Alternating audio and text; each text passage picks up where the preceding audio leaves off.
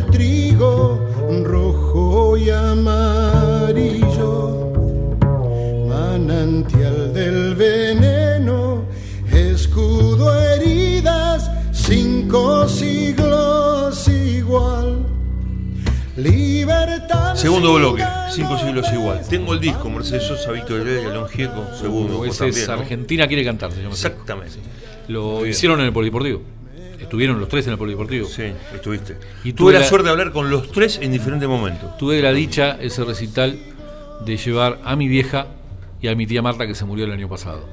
Y fue un lindo, hermoso regalo para ellas. Fuimos los tres Mm. eh, a ver a Argentina quiere cantar, eh, León, Mercedes y, y Víctor Heredia.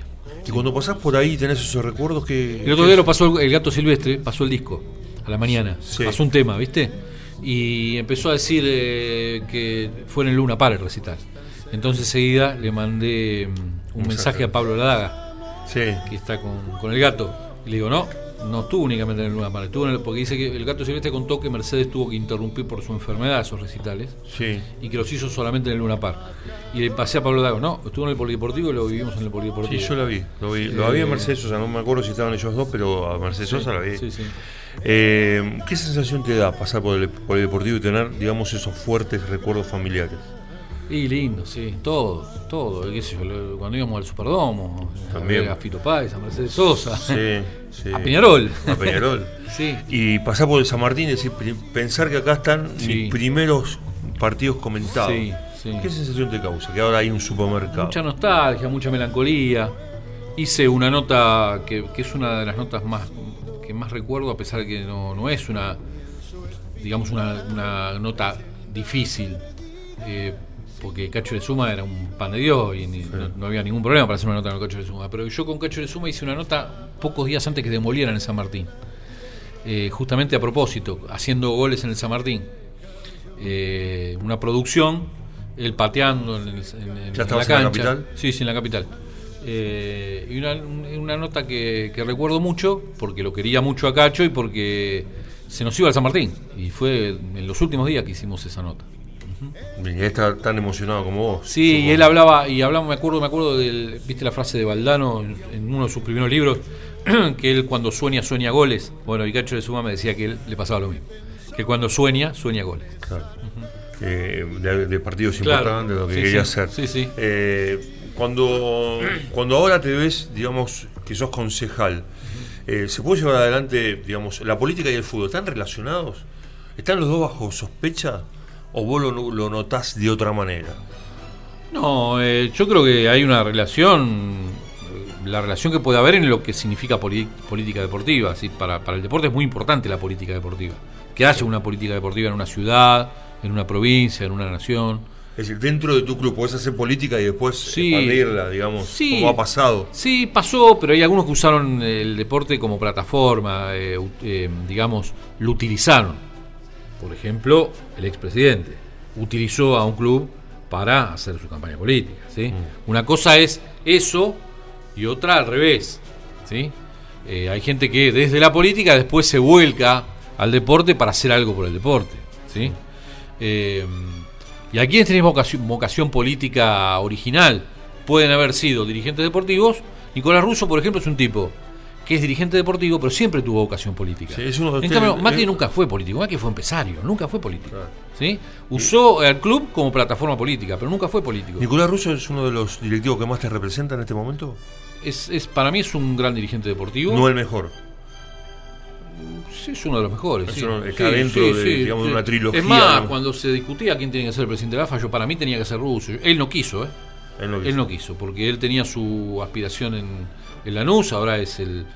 Bueno, ganó como primer candidato a concejal en Lanús, es decir, fuimos colegas porque fuimos primer candidato a concejal en Mar del Plata y en Lanús, Sí. en la misma elección, pero mm, ahora pasó a tener un cargo en la provincia de Buenos Aires, es decir, no es que empezó a tener un cargo en la provincia de Buenos Aires. Él era, eh, fue elegido concejal, pero eh, la lista de diputados provinciales, hubo diputados provinciales que tuvieron que tomar cargos que Axel los designó para cargos ejecutivos, entonces él tuvo que entrar como diputado provincial porque estaba en la lista de la elección anterior.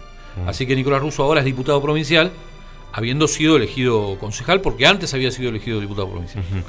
Eh, dentro de la política, ¿aspirás a ser más, digamos, de concejal? ¿Es la plataforma?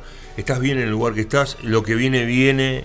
Y si no viene, está- ahí estás bien. Mirá, eh, Porque siempre en el periodismo te, te trazaste objetivos, Sí, siempre. sí. Como, como por ejemplo viajar a todos los mundiales. Sí. ¿Tenés ese, ese objetivo parecido No, la política? esto es diferente porque la política eh, hay que entenderla como un servicio. Es decir, en serio es así. Es decir, eh, eh, mm, digamos, política, eh, la política habla de la gente y uno tiene que estar a disposición de la gente. Ahora, eh, si la política está al servicio de transformar eh, la, la vida, la política sirve para transformar las cosas que a la gente le van mal. ¿sí? Para eso debe servir. Que otros lo utilicen de otra manera es otra cuestión. ¿sí? Uno tiene que tratar de a través de la política transformar la realidad, mejorar la realidad, ¿sí? De nuestro, en este caso nuestras vecinas y nuestros vecinos. Entonces uno no tiene ambiciones personales, son ambiciones siempre colectivas, son proyectos colectivos. Yo cuando me acerqué a Fernanda Raberta, eh, ¿Cómo a la conoces a Fernanda? A principios de 2016, yo conocí a los chicos que trabajaban con ella, ¿sí? En la radio. Eh, una, no, eh, una vez eh, su organización política hacía un programa de radio para secundarios que militaban, ¿sí? Sí. Y me invitaron a darles un taller de radio. Fui a darles un taller de radio. esos chicos después me invitaron a un plenario político en febrero de 2016, recién había ter- terminado el macrismo. Y ahí conocí a Fernanda. Y le dije a Fernanda, acá son todos pibes y yo quiero militar. Pero yo, la verdad que no tengo la edad de ellos. Me dijo, arma el grupo. Y no me conocía. Por supuesto que tendría referencias mías, pero no me conocía. Y me dio toda la confianza para armar Abrazo Ciudadano, que fue lo que nació después, el 18 de abril de 2016. ¿Seguís haciendo el programa? ¿Podés Sí, sí. todo? No, Abrazo Ciudadano eh, primero nació como espacio político. Bueno, pero... eh, Después, eh, cinco meses después, eh, se transformó en programa de radio. sí. El programa de radio dejé de conducirlo tres o cuatro semanas después de asumir como concejal, eh, justamente para un poco dividir las aguas y dedicarme a lo que me tengo que dedicar, que es eh, eh, la responsabilidad que, que me asignaron las vecinas y vecinos que me votaron, y conducé la voz de Mar del Plata, que es Silvia Chumilla. Ahora se interrumpió el programa porque por la cuarentena. Hacemos igual algunos Instagram en vivo de Abrazo Ciudadano. Desde la casa, cada uno. Eh, Claro, eh, por ejemplo, el sábado entrevisté a Karina Levine, eh, el sábado anterior a Fernando Borroni. Estamos haciendo eh, algo alternativo hasta que podamos volver a- al programa de radio original. ¿Cuándo asumiste como concejal? El 10 de diciembre del, del año pasado. Bien. Sí, sí. ¿Fuiste con tu mamá, con tu familia? Eh, estuvo mi hermano, mi, mi vieja está, está grande, tiene 90, pero está bien igual, ¿eh? Sí. Eh, la pelea. Pero no, está muy bien. Lo que pasa que había que bancarse varias horas ahí la Asunción en una, una, una ceremonia larga. Eh, así que sí, Bueno, Cuando asumiste. ¿de quién te acordaste? Cuando te nombraron concejal, que estaba la banca, todo lo demás, más allá de, de- de todos los preámbulos. primero que nada, mi viejo seguro. Sí, sí, mi viejo seguro, pero además, eh, bueno, de mi hermano que estaba ahí, que me, me, me- me halagó mucho que estuviera. Y mi, ¿Te llevas bien con tu y mi hermano? hermano me llevo 10 puntos, pero no piensa políticamente igual que yo, así que por eso me- lo valoro más que esté ahí. Bueno, tu papá Sí. tampoco pensaba tan parecido, ¿no? Eh, yo creo ¿Te que no? yo creo que hoy mi viejo eh, estaría más cerca de mi pensamiento, mucho más cerca de mi pensamiento, porque mi vieja, que pensaba igual que mi viejo, hoy está absolutamente con el pensamiento mío. Sí, sí, Qué bueno. sí. sí, y, sí. y- y te, notaba, te notaste extraño cuando estabas ahí como concejal, ocupando la banca, eh, empezar a, No, a sumar ideas. Me y- sentí muy cómodo siempre porque tenemos un equipo, la verdad, en serio, de, de- que es un equipo en serio. El, del Frente de Todos, eh, somos nueve concejales del Frente de Todos y yo digo que somos diez porque Ariel Ciano, que es del Frente Renovador, es un partido aliado y además trabaja codo a codo con nosotros. Así que somos diez que laburamos mucho en equipo eh, y nos sentimos respaldados, en serio. Y, hay- y fíjate que en, en cada equipo siempre hay diferencias, en un equipo de fútbol también Sí. nunca las diferencias te las vas a dar cuenta. Porque los matices los, están todos adentro y después, cuando tomamos decisiones hacia afuera, son todas en conjunto y es decisión del bloque del Frente de Todos. Y me parece que ese es un secreto del Frente de Todos a nivel nacional también. Alberto tiene esa capacidad de conducción, Sí. esa capacidad de ampliar y después terminar en una síntesis. Y bueno, eso lo, lo conseguimos nosotros. Fernanda tiene esa capacidad también unió más de 100 agrupaciones a lo largo de estos cuatro años. Así como tuvo la confianza en mí, decirme, armá ese grupo, se lo dijo a otros, que armen, armate grupo, armate grupo. Y, armamos muchos grupos y nos juntamos todos. Ah, en política decís siempre lo que, lo que pensás, porque en el, periodismo nos juntamos, nos reunimos, o vos te juntás con tu grupo y decís, esto no me gustó, esto sí, pero enseguida. En la política sos un poco más democrático. En general sí uno tiene que decir... ¿Contás hasta 10 antes? En general sí uno tiene que decir lo que piensa. Ahora, me parece que no solo en la política, sino en la vida uno tiene que contar hasta 10. Porque mm, una vez, ¿quién fue el que me... Saborido, ¿viste? Saborido es un capo. Sí. Saborido eh, dice, vos no podés decir siempre todo lo que pensás. Porque ¿qué pasa si vos eh, en la clase y pensás, esta maestra es una tarada, por no decir otro término, ¿no? Sí. Eh, y vos lo decís, te sanciona. Entonces, vos no podés siempre decir lo que pensás. ¿Sí? algunas cosas te las tenés que guardar o contar hasta 10. Ahora, uno sí tiene que mantener sus convicciones y cuando es necesario expresar lo que uno piensa y siente, hacerlo. En política como en cualquier cosa. Escribiste muchos libros en, el plano deportivo, los mundiales. ¿En política vas a hacer, tenés pensado hacer algo? Todavía no. Me gustaría, no, no, creo que ahora, pero me gustaría. Es más, el, libro de los mundiales, eh, la novela de los mundiales, tiene bastante de, Viste que es un programa, viste que es un programa, es un libro futurista que habla de los mundiales. Viaja del 2022 para atrás, fíjate que ya el futuro quedó encima. Em, pero yo me acuerdo que, decía eh, en, la, introducción incluso del libro, em, hablaba de, política, de todos los cambios que estaban ocurriendo en la Argentina a partir del año 2003. Eh, así que tiene mucho también de, de, carga política, por supuesto es un libro de la historia de los mundiales. Y sí, me gustaría eh, en el futuro, pero por ahora hay que dedicarse mucho a, a lo urgente, a lo importante eh, que es para los vecinos y las vecinas de Mar del Plata. Eh, ¿Te sentís un ex periodista? No, no, no, no, no, no. no. ¿Te sentís igual? Cuando vos preguntaste lo de las ambiciones, por ahí quedó en el aire. yo soy periodista, no soy político profesional, ni quiero serlo. Así que no tengo eh, una ambición, no, después de ser concejal quiero ser tal cosa, no. Eh, ¿Pero te gustaría seguir más en la política? Yo quiero, eh, yo quiero hacer lo que tengo que hacer. Es decir, lo que debo hacer hoy es representar un proyecto político, que es el proyecto de Fernanda Raberta, que es el proyecto de Frente de Todos, representarlo de la mejor manera posible. estar al frente de Abrazo Ciudadano y lo que disponga o, o necesite ese proyecto político, yo lo voy a hacer.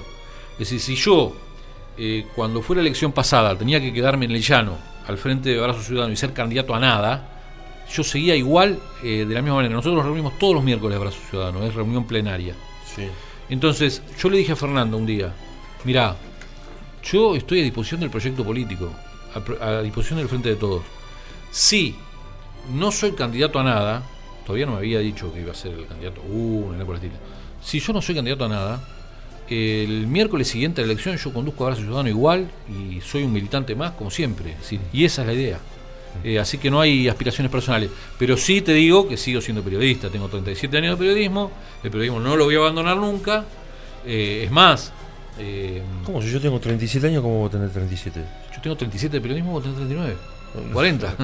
en, los medios. Se saca sotas. Sí, es, verdad, es verdad. 37 en, la radio. Yo digo que mm, eh, sigo siendo periodista y no, no abandono la idea de incluso hacer periodismo aún haciendo política, ¿eh? es decir, comentar partidos los domingos, por eso, ejemplo. ¿Eso lo extrañas? La adrenalina de, viajar, la cancha. No sé si viajar, pero sí. Eh, los partidos, la trascendencia, la ir a la redacción. Va, ahora ya no llegamos a la redacción escribir de la cancha. A mí me gustaría hacer periodismo sin afectar lo, lo más importante que voy a hacer hoy, que es eh, ser concejal 24 por 24. Ahora, 24 por 24 puede ser de lunes a sábado.